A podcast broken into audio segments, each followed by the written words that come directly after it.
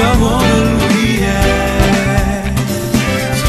멀리 그리고 가까이 CGN TV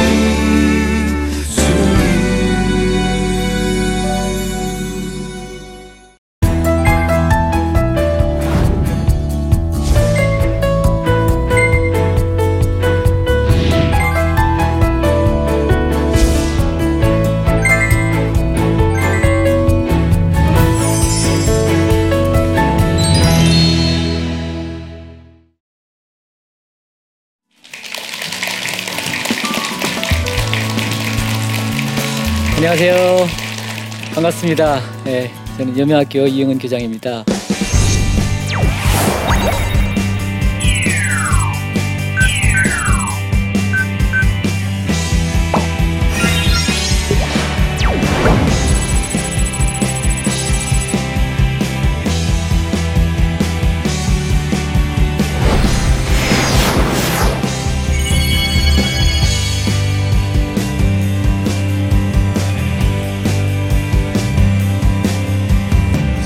오늘 여러분하고 인생의 주성분이라는 제목으로 좀 이야기를 좀 나눠보려고 그래요.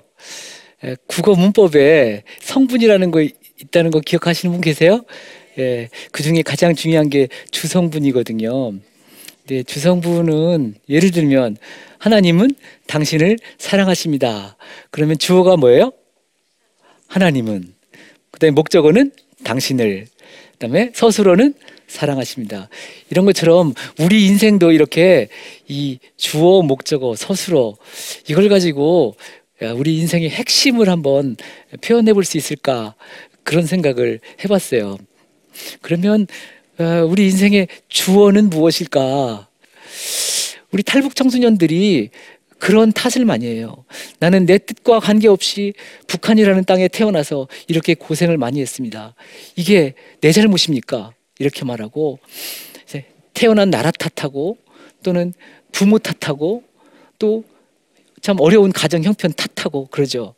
그래서 제가 우리 학생들한테 많이 강조하는 것은 탓하지 마라, 핑계대지 마라, 네가 너의 가문을 새롭게 만들어라. 그동안은 이 나라가, 부모가, 경제가 나를 고통스럽게 합니다. 주어가 그런 환경이었어요. 그런데 이제는 주어가 환경이 아니라 네가 주어가 돼서 네가 네 인생을 살아라 이렇게 얘기를 하는 거죠. 살다 보면 실수해요, 안 해요?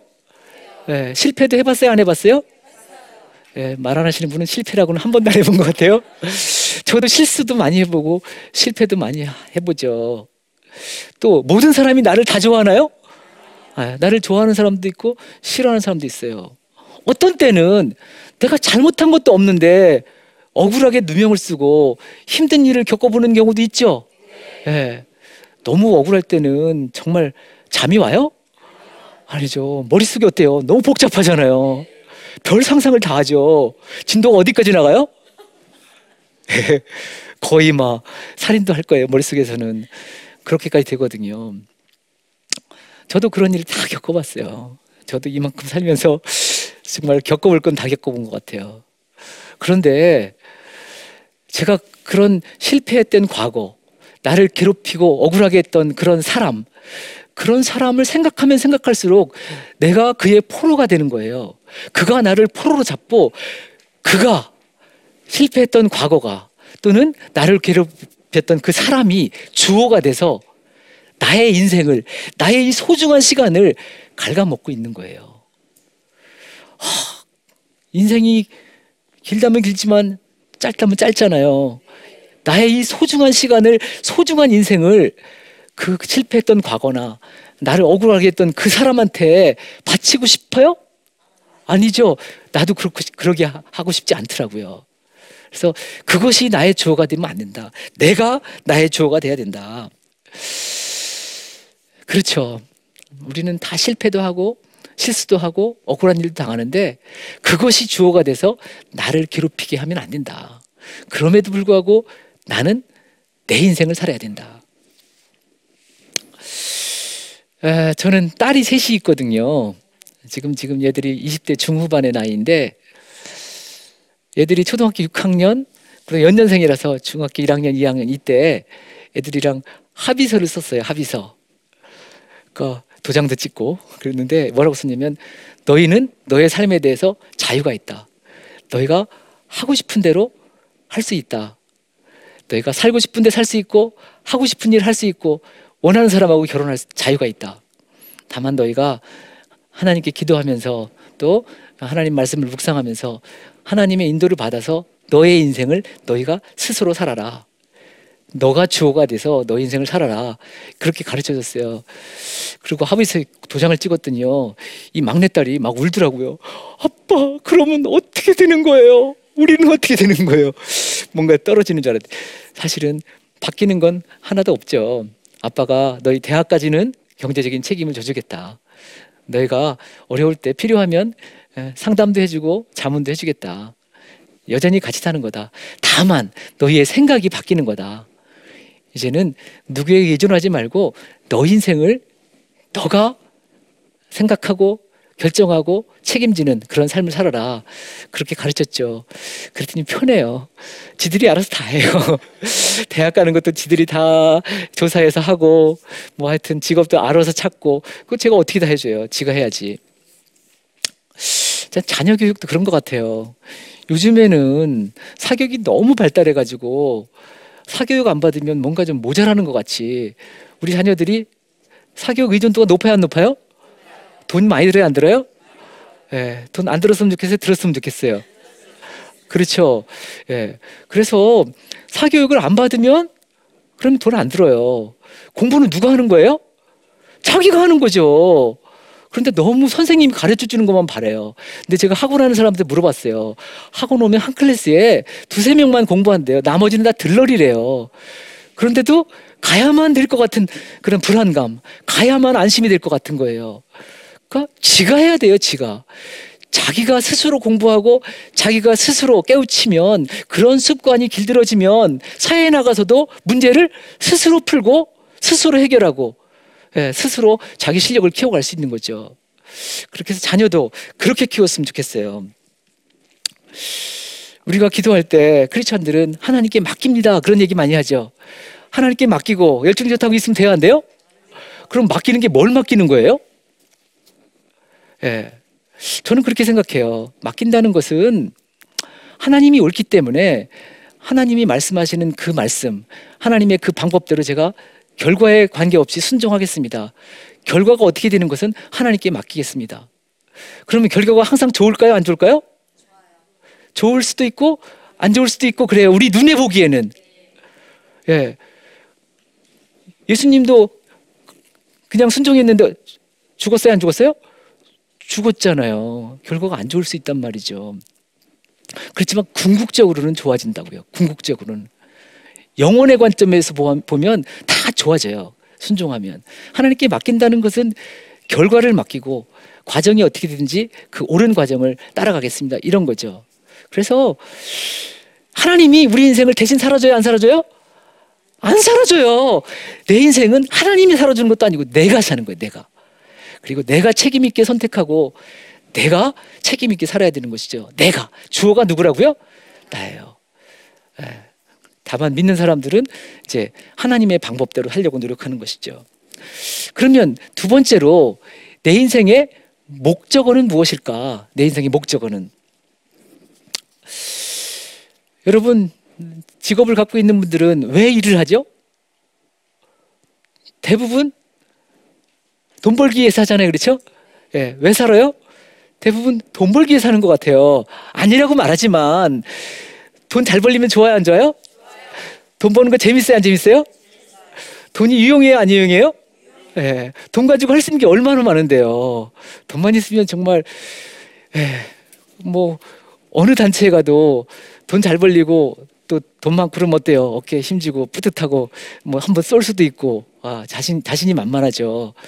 참 돈이 그렇게 우리한테 강력한 존재죠. 그래서 성경에는 하나님께서 하나님과 재물을 겸해서 섬기지 마라 그러거든요. 그러니까 재물이라는 것이 하나님을 대체할 수도 있을 만큼 그렇게 파워가 있는 존재란 말이에요. 그런데 우리 직업은 사실 돈을 버는 그 역할, 그 목적 말고 또 다른 목적이 있어요. 우리 삶에는 돈 버는 그러한 목적 말고 다른 목적이 있단 말이죠. 하나님이 주시는 더 의미 있는 그런 목적이 있단 말이죠. 그것을 소명이라고 그래요. 소명. 저는 참 다양한 직업을 가져봤어요. 제가 대학에서 한동안 여러 해 동안 강의를 했었는데 그때 또 크리스천이었고, 그래서 강의를 하면서 하나님, 제가 이 강의를 하면서 하나님께서 저에게 좀 더 기대하시는 것이 있지 않겠습니까? 그러면서 내가 가르치는 학생들에게 제 과목만 가르칠 게 아니라 이 학생들에게 하나님도 좀 가르쳤으면 좋겠다. 그래서 이제 학생들을 이렇게 모아서 이제 성경을 가르치기 시작했어요. 그래서 제가 학교에 있는 동안 가르치고, 제가 학교를 떠났을 때는 이제 다른 사람한테 부탁해서 꾸준히 가르치고, 그랬더니 그 후에 어느 교수님이 유학에서 돌아오셔서 이제 그 학교 교수가 돼가지고 그 학생들을 자기가 지도교사가 돼서 지금 한 20년 이상을 또한 돌봐주시고 계시더라고요. 그래서 저는 그냥 제가 있는 동안 잠깐 학생들을 가르치려고 했는데 지금 33년 동안 그 모임이 살아남아 있는 거예요. 놀랍지 않아요? 제가 자그마하게 성격 공부 그룹을 하나 했는데 그게 제 뜻과 관계없이 33년을 가더라고요. 근데 그 모임에서 대학 생활을 하면서 신앙생활을 했던 학생들은 졸업을 하고 직장 생활을 해도 굉장히 바르게 살려고 노력하고 참 이렇게 좀 다르게 신앙생활을 하더라고요. 이야, 놀랍다.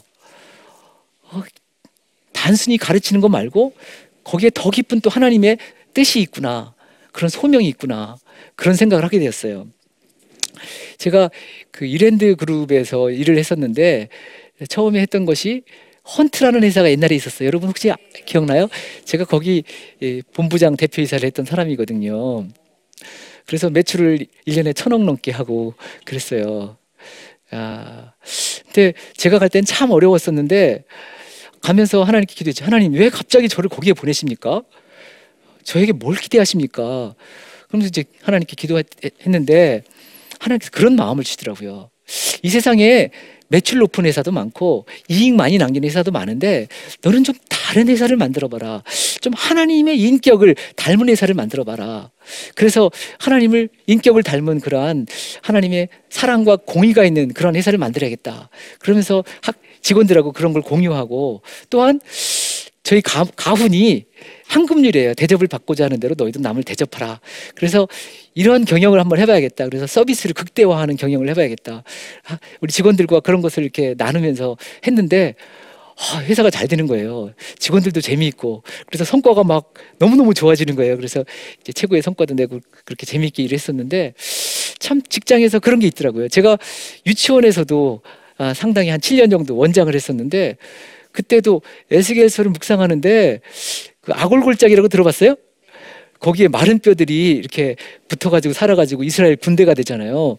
그런 것처럼 이 어린이들이 지금은 정말 힘이 없지만 앞으로 이 어린이들이 이 세상을 이끌어갈 지도자가 될 수 있을 것이다. 그런 기대가 있어서 30년 후에 이 세상을 이끌어갈 지도자의 바탕을 만드는 유치원. 그래서 거기다 5가지 세부 항목을 만들었어요. 그래서 우리 학생들한테 다 애우게 했어요. 제가 만날 때마다 반복해서 다 애우더라고요. 할아버지 할머니들이, 제가 이제 해외에 있을 때 유치원을 했는데 오셔가지고 애들한테 너 커서 뭐가 될 거야? 그러면 저는 커서 지도자가 될 거예요. 그러면서 제가 가르쳐준 거 5가지를 따다다다다 하는 거예요. 그러면 할아버지 할머니들이 너무 기특해가지고 감격을 하시고 그렇게 하시더라고요. 참 제가 이제 나이가 50이 넘어서 좀 특별한 일을 했어요. 제가 그때 선교단체 공동대표를 또 이렇게 할 기회가 있었는데 탄자니아의 잔지바르라는 지역에서 선교하던 분이 오셔서 저랑 한 몇 시간 교제하면서 얘기하는데, 서양 선교사들은 그 지역이 그 이슬람 지역이라서 선교하기가 힘들어서 애들을 입양을 한 10명씩 한대요. 그래서 걔들을 키우는 것이 선교래요. 그런데 갑자기 제 마음에 입양해라 하는 마음을 하나님께서 팍 심어주시는 거예요. 그래서 당연히 그냥 입양해야겠다, 아무런 거부감도 없이. 그래서 정말 태어날 때는 정말 불행하게 태어났지만 내가 애들을 정말 사랑으로 잘 키워서 얘들이 정말 보란듯이 인생을 살게 해주고 정말 앞으로 다음 세대를 이끌어갈 좀 지도자가 됐으면 좋겠다. 제가 유치원 교육을 해볼 때는 한 2, 3년 있으면 다 떠나요. 그렇지만 얘들은 내가 한 20년 데리고 있으면서 잘 키워야겠다, 그런 마음을 가지고 참 입양을 했어요. 이제 그래서 이제 53세부터 1년에 2명씩 입양을 하다가 마지막으로 최근에 작년에 1명하고 그래서 7명의 아들을 입양을 해서 우리 가족이 12명이에요. 3녀 7남의 엄마 아빠에서 12명인데 제가 지금 여명학교 교장으로 있지만 언젠가 리타이어 할 거 아니에요. 그렇지만 저는 라이프타임 잡을 갖고 있어요. 집에 가면 얘들 키우는 게 제 평생 잡이다 생각을 하고 그렇게 생각을 하고 있어요. 근데 참 사람들은 직업에서 은퇴하면 좀 힘이 빠지는 것 같아요. 그런데 요새는 수명이 길어요, 안 길어요? 길져요. 은퇴했는데 아직도 한 20, 30년을 더 살아야 되는 거예요. 무료하게 할 일 없이. 그런데 하나님께서 우리에게 주시는 소명은 살아있는 동안 끝까지 있는 거예요. 직업에서 은퇴는 있어도 소명에서 은퇴는 있다 없다? 없는 거예요. 여러분들이 다 이렇게 자기 소명을 발견했으면 좋겠어요. 소명이 우리의 삶의 목적어란 말이에요. 나는 소명을 사는 거죠. 소명을. 그래서 소명은 어떻게 발견하느냐? 그 나의 삶의 자리, 나의 관계들, 내가 하는 일 가운데 소명이 있는 거예요. 멀리서 찾는 게 아니라. 그리고 내 적성, 내 은사, 내 경력, 내가 잘하는 거, 이런 것이 내 소명을 달성하는 도구가 되는 거예요. 그래서 그것을 가지고 사람을 섬기고 또 기여하는 거죠. 그래서 우리 삶의 목적어는 무엇이냐? 삶의 목적어는 소명이다. 그래서 소명을 발견하시는 여러분들이 됐으면 좋겠습니다. 정말 이 긴 수명을 소명 없이 산다는 건 참 고통스러운 일이거든요. 그러면 마지막으로 내 인생의 서술어는 무엇일까? 우리가 구원받은 것을 너무 좋아하고 또 소명을 발견했다고 너무 감격해하는데 구원도 소명도 하나의 시작일 뿐이라는 것이죠. 중요한 것은 무엇이냐면 우리가 발견한 소명을 실천해야 되는 거예요. 실천해야. 우리 한국 기독교가 어떻게 보면 가장 한국 기독교에서 가장 중요하게 생각하는 것이 주일성수 또 11조 이런 하나의 새로운 기독교 종교 생활을 가르친 것 같은 생각도 들어요. 근데 더 중요한 것은 성경적인 가치를 우리 삶 속에서 실천하는 것이죠. 우리가 어떻게 믿음을 가져요? 성격 공부하면서 믿음을 갖고 신앙 고백을 하잖아요.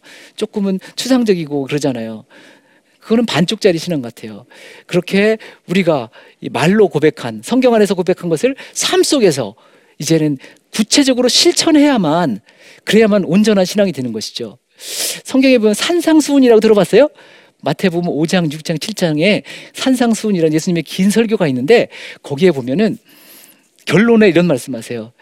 나의 이 말을 듣고 행하지 않는 자는 그 집을 모래 위에 세운 사람과 같다.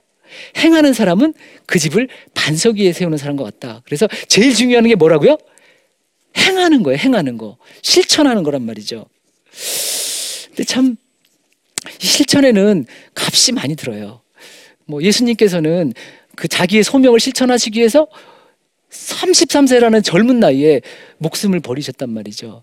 제가 뭐 입양을 했다고 그러지만 사실은 그 딸들은 뭐 다 커서 별 문제가 없어요. 근데 7명의 아들을 지금 5살부터 11살까지 유치원 2명, 초등학교 1학년부터 4학년까지 4명 있고 5명 있거든요.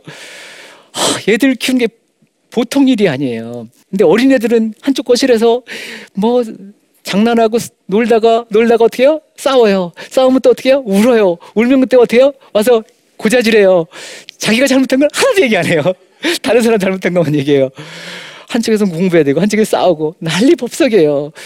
그리고 뭐 밥을 먹을 때도 밥 먹다가 중간에 화장실 가는 놈, 그러면 가서 뒤 닦아달라고 하는 놈, 또는 한밤중에 또 밥 먹겠다 그러는 놈, 별의별 놈이 다 있죠. 정말 집안이 날로 법석이에요.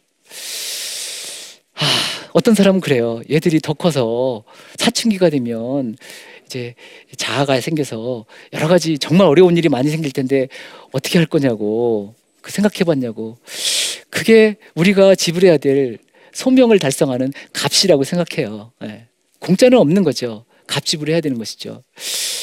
그 유럽이 옛날에는 크리스찬 국가가 아니었는데 서로마 제국이 기독교 국가였거든요. 그때 망하면서 많은 믿는 그 귀부인들이 포로로 잡혀갔다고 그래요. 그래서 그 야만인 지도자들을 잘 섬기면서 그렇게 그들을 개종시켜서 유럽이 기독교 국가가 되는데 기여를 했다고 그래요. 심지어 포로가 되어 갔더라도 거기서도 살아있는 한은 소명이 있는 거예요. 그리고 그 소명을 정말 행동으로 정말 그 삶으로, 사랑으로 실천을 하다 보니까 야만인 남편들이 이제는 신앙을 갖게 되고 유럽을 바꾸는 그러한 역할을 한 거죠. 사실은 우리의 소명을 위해서는 우리의 돈도 드려야 되고 우리의 감정도 드려야 되고 그리고 심지어 필요하면 우리 목숨도 드리다가 가는 거죠. 그래서 아내랑 제가 입양할 때 이런 얘기를 했어요. 우리가 건강하게 할 일 없이 살다가 죽지 말고 달아서 죽자. 더 이상 우리가 쓸모없을 때까지 쓰임을 받다가 죽자. 근데 건강해야겠더라고요. 건강해야지 애들 잘 돌보죠. 참 어떻게 살 것인가 참 중요하죠. 근데 그 인생의 그 주성분 이 세 가지를 가지고 생각해 보면 결국은 인생은 누가 사는 것이다? 내가 사는 거예요. 내가 주어가 돼서 사는 것이고 내가 선택하고 내가 책임지는 것이고 인생에서 달성해야 될 가장 중요한 건 뭐라고요? 소명이에요. 소명. 예. 사는 날까지 우리가 해야 될 역할이 있어요. 우리가 해야 될 섬김이 있고 기여가 있거든요. 그것을 여러분이 다 발견했으면 좋겠어요. 그리고 중요한 것은 실천하는 거예요. 실천해야만 가치가 있어요. 빛이 나는 거예요. 그러면 여러분이 그것을 실천하면 여러분의 그 삶의 자리가 정말 더 놀라워질 거예요. 그래서 우리에게 주신 그 삶의 자리에서 우리에게 주신 사람들에게 정말 충실하게 여러분의 소명을 잘 실천하시는 여러분도 됐으면 참 좋겠습니다. 감사합니다.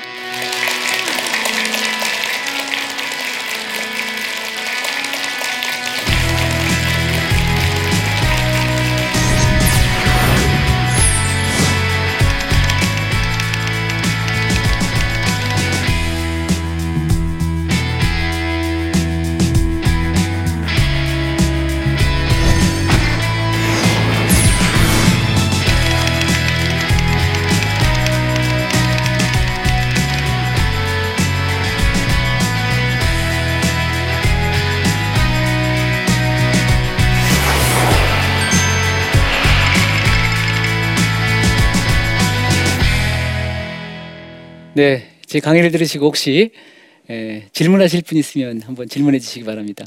네, 감사합니다. 네, 누구든지 그 소명이라는 건 다 있는데 그게 실천이 잘 안 되거든요. 네. 그럴 때 어떻게 하면은 잘 실천을 할 수 있는지 네. 좀 알고 싶은데요. 네, 아, 참 좋은 질문이네요. 참 그게 우리 신앙의 좀 문제 같아요. 그러니까 어떤 면에서 이원화가 돼 있는 거예요. 우리 신앙과 삶이 이렇게. 삶이 힘들다 보니까 돈 버는 일에만 너무 집중하는 것 같고 그런데 사실은 소명과 돈 버는 일은 같이 갈 수 있어요.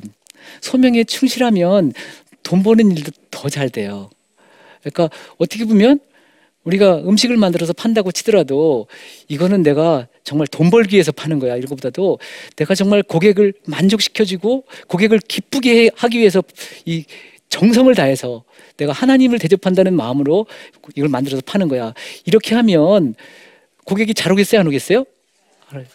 예, 제가 옛날에 들었는데 어느 식당 하는 사람이 자기 가족이 먹는 음식하고 파는 음식이 다르대요. 김치도 다르게 담그고 저는 그거보다는 정말 가족에게 줄 수 있는 음식을 동일하게 줄 수 있는 그런 성의를 다한 음식을 팔면 더 좋을 것 같아요. 그래서 내가 하는 일에 정성을 다하는 것이 소명이에요. 그래서 이거를 통해서 고객을 섬기고 또는 상사를 섬기고 그렇게 하는 것이 그게 소명이에요. 그렇게 마음을 담아서 하나님이 원하시는 그러한 태도로 그런 사랑으로 정성껏 다하는 것 그게 소명이고 그렇게 하면 여러분의 삶도 더 나아져요. 일도 더 잘 돼요. 제가 일할 때 다른 사람을 대접하는 그런 방식으로 서비스를 극대화하기 위해서 노력을 하면서 그런 방식을 구체적으로 찾아가면서 전략을 세워서 했더니 막 매출이 쑥쑥 오르더라고요. 저는 소명감을 가지고 일을 했는데 결과가 더 좋아지는 거예요. 소명과 이 일반적인 돈 버는 삶이 따로 가는 게 아니라 같이 가면 더 시너지가 난다. 그렇게 생각하시면 좋을 것 같아요. 네. 네. 또 질문하실 분 계신가요? 네.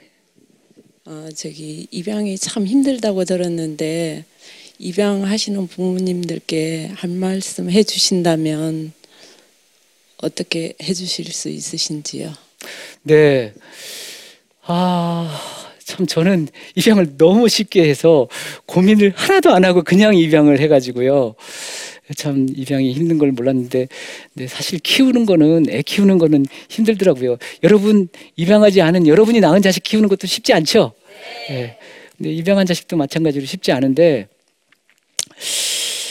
그 크리스천들에게는 특별히 하나님이 고아의 아버지라고 그러세요. 그런데 하나님께서는 직접 아버지 역할을 이 세상에 와서 하시지 않고 누군가를 세워서 하세요. 그래서 우리가 입양을 한다는 것은 그 하나님을 대신해서 아버지 노릇을 해주는 거예요. 그런 마음으로 입양하면 좋을 것 같고요. 또 한 가지는 엄마는 모르겠어요. 엄마는 좀 차이가 있을지 모르겠지만 아빠 입장에서는 내가 낳은 딸들이나 내가 입양한 아들이나 차이를 모르겠어요. 기르다 보니까 너무 이쁘고 그리고 입양한 애들이라고 해서 이렇게 뭔가 삐뚤어진 애들이 아니에요. 다 똑똑하고요. 잘 가르치면 공부 잘하고요. 우리 애들 우리 집에서 열심히 가르치겠어요? 안 가르치겠어요? 열심히 가르쳐야죠. 소명인데 다들 공부 잘해요. 잘하려고 그러고 그래서 입양한 애들이 조금도 모자라는 게 없어요.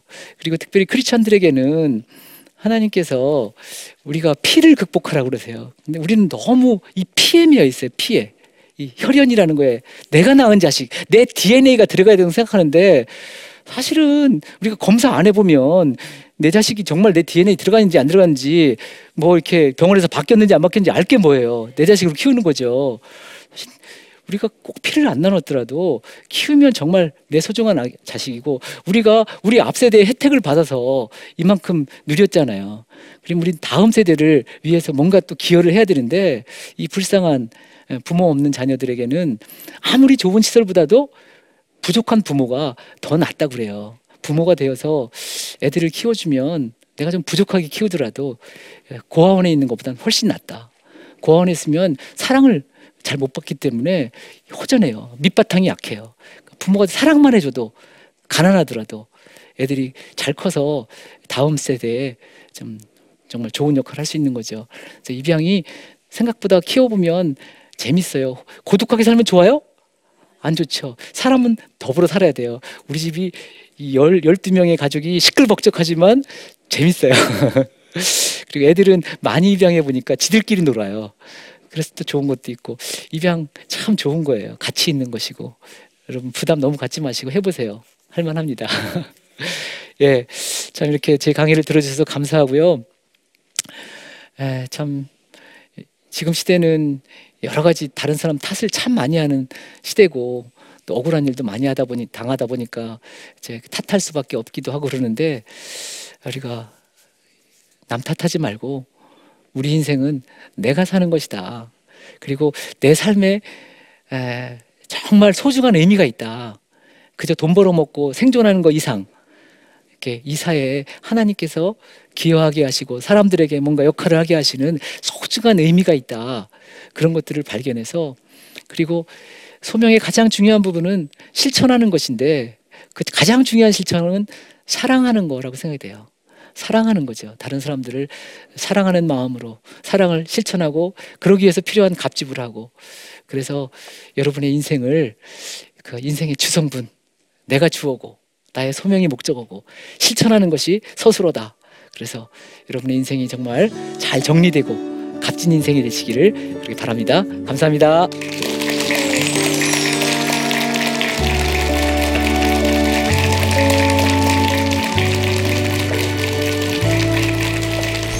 우리는 우리가 쾌락에 빠져있기 때문에 기쁨의 생활을 못한다. 그러니까 기쁨의 생활을 못하는 이유가 원인이 쾌락의 삶이다. 이렇게 얘기를 하곤 합니다. 그렇죠? 예. 근데 사실상은요 반대예요. 우리가 기쁨을 누리지 못하기 때문에 쾌락에 빠지는 겁니다. 그러니까 우리가 하나님께서 어떤 것을 우리가 쾌락으로 즐겨도 된다라고 하셨을까?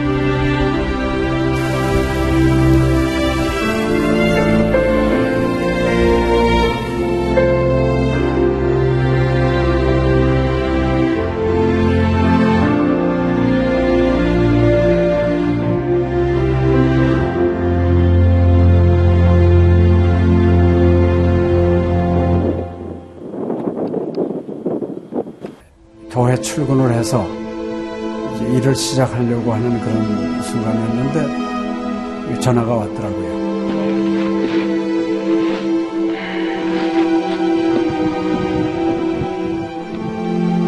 떨리는 음성으로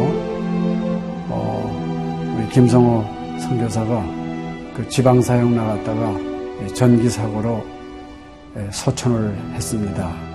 안 보이죠? 앞이 안 보이고 캄캄하고 막 하나님께 항의하는 기도만 나오더라고요.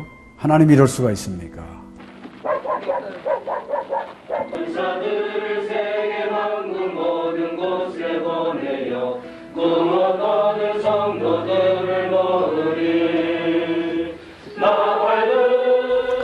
성호야, 미안하다, 미안해. 이렇게 그 생각밖에 없어요.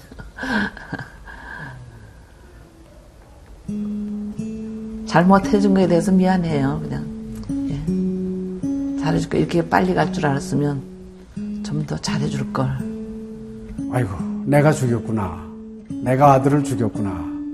몽골에 가라고 권했는데, 권하지만 않았으면은 아무 일도 일어나지 않았을 텐데, 걔가 살았을 텐데, 그 죄책감이 막 일어나더라고요.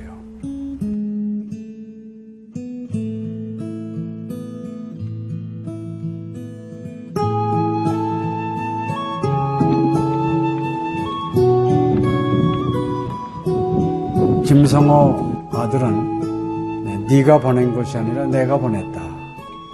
하나님께서 아들을 보내셨다고 하는 그런 음성으로 저에게 들려지는 겁니다. 2000년도에 저의 아들을 울란바토르 나랑 공동묘지에 묻으면서 하나님의 속삭임이 제 마음에 있으셨어요. 네, 김여일아, 때가 되면 너도 와라.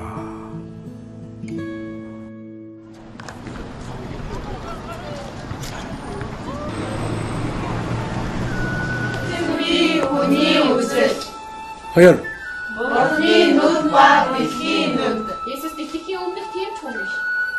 이제는 여러분들은 새로운 시점을 해요.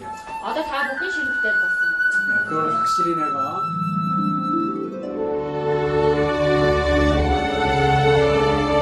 내가. 저희 아들 그 추모하는 바로 이제 그 시기에 제가 그 CGN으로부터 연락을 받았다는 게 참 그냥 우연만은 아닌 것 같아요. 이 선교 현장에 그 교육 프로그램이 많이 빈약하기 때문에 TV 프로그램 같은 걸 통해서 그 조금 부족한 부분을 좀 보충했으면 하는 그런 생각을 늘 가지고 있었는데, 아유, 너무 참 좋다는 걸 느꼈습니다. 하나님께서 또 저희 가정에 또 우리 제 사역지에 주시는 좋은 선물이 아닌가, 저는 그런 생각을 좀 하게 되었습니다. Одоо Монгол болохоор яг христчсэн нэвтрүүлэг гэх юм бол нэг их байдаггүй. Тэр ганцхан зөвлөг ганцхан байдаг болохоор тэр нь ч гэсэндээ сая христний ингээд сайн үзүүлч ч юм уу, христийг яг шууд ингээд амжуулах ямарч боломжгүй байдаг учраас ярь сонсож чадахгүй байсан мэд хүн бас англи сурангаа судаан сурж байгаа учраас тэрийг бас сонсоод ингэж уншаад тэтгэл хийж байгаа даа талхалтай нэг зүгээр ингээд нэвтрүүлэг гараагүй штэ. Тэгээд өхөө яг христчэн бусад орнууд маань яаж мөргөл өрөвт юм бас тхэн хүмүүс ямар хөө байдлаар хүлээж авдаг, ямар хөө байдлуудыг хүлээж авдаг байгаас. Монгол ирсэн СЖН-д нэвтрүүлгийнхаа дагаа тэгээ баярлалаа. Тэг үнхээр баярлалаа. Тэг амжилт хүсье аа. Амжилт. Сургууль дээр ин телевизэд бидлсэн баярлалаа. Маш гоё. Хайртай шүү. 사랑해요. 감사합니다. CGN.